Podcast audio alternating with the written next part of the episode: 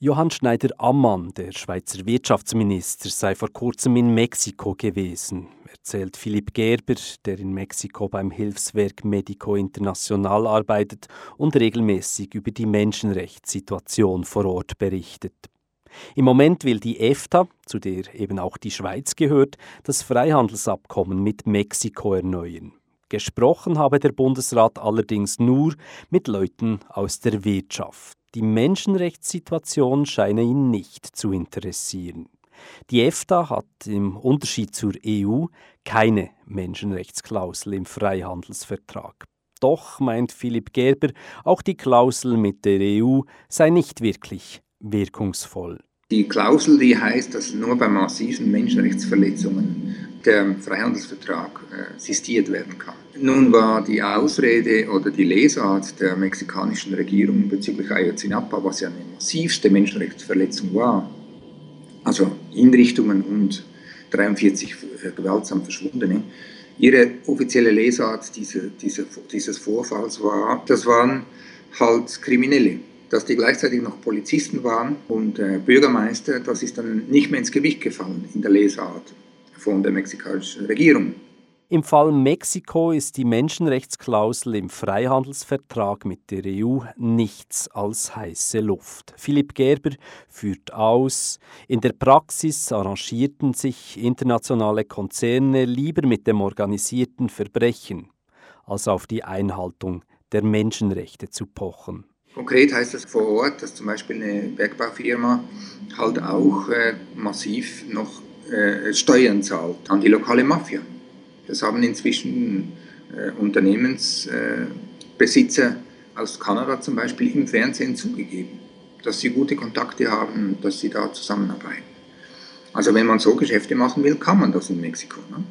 Wenn man die Zivilbevölkerung respektieren will und wenn man sich nicht äh, in Orte begeben will, wo eigentlich ein Rechtsstaat nicht existiert, dann muss man in Mexiko sehr vorsichtig äh, sich engagieren als Unternehmen.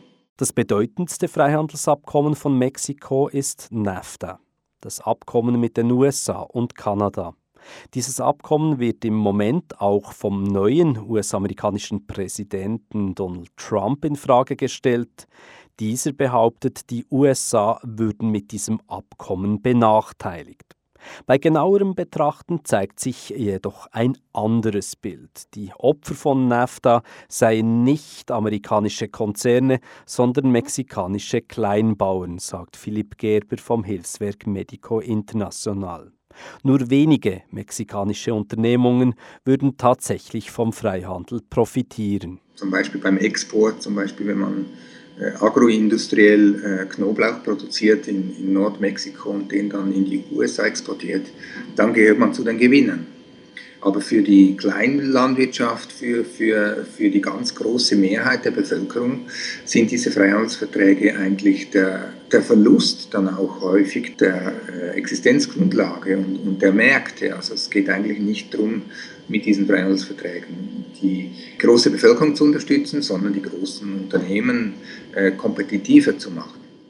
Mit hochsubventionierten Agrarprodukten haben die USA den Markt in Mexiko für Kleinbauern weitgehend kaputt gemacht. Ein Freihandelsabkommen, egal ob mit oder ohne Menschenrechtsklausel, kann sogar dazu führen, dass es zu neuen Menschenrechtsverletzungen kommt. Es gibt Millionen von Leuten, denen die Existenzgrundlage ge genommen wird als Kleinbauer, Kleinbäuerin und die dann aufgrund des subventionierten Export, äh, Importmaises aus den USA einfach ihren Mais auch nicht mehr auf den Markt bringen können oder Kaffeepreise, die in den Keller rasseln etc. Und dann suchen die Leute eine Überlebenschance. Und das eine ist Migration, illegal in die USA, und das andere ist etwas anderes anbauen. Ne? Und das heißt dann halt Marihuana äh, oder auch äh, äh Opium. Ne? Diese ganze illegale Agrarwirtschaft, wenn man so will, diese illegalen Agrarprodukte, bedeuten eine, eine Überlebenschance für Millionen von Leuten.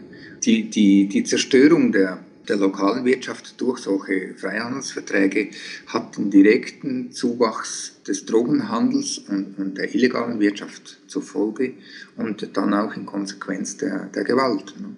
Soweit die Einschätzungen von Philipp Gerber, der in Mexiko für das Hilfswerk Medico International arbeitet und regelmäßig über die Menschenrechtssituation berichtet. Mexiko ist ein gutes Beispiel dafür, wie Freihandel trotz scheinbar guten Absichten vielerorts zu mehr Elend geführt hat.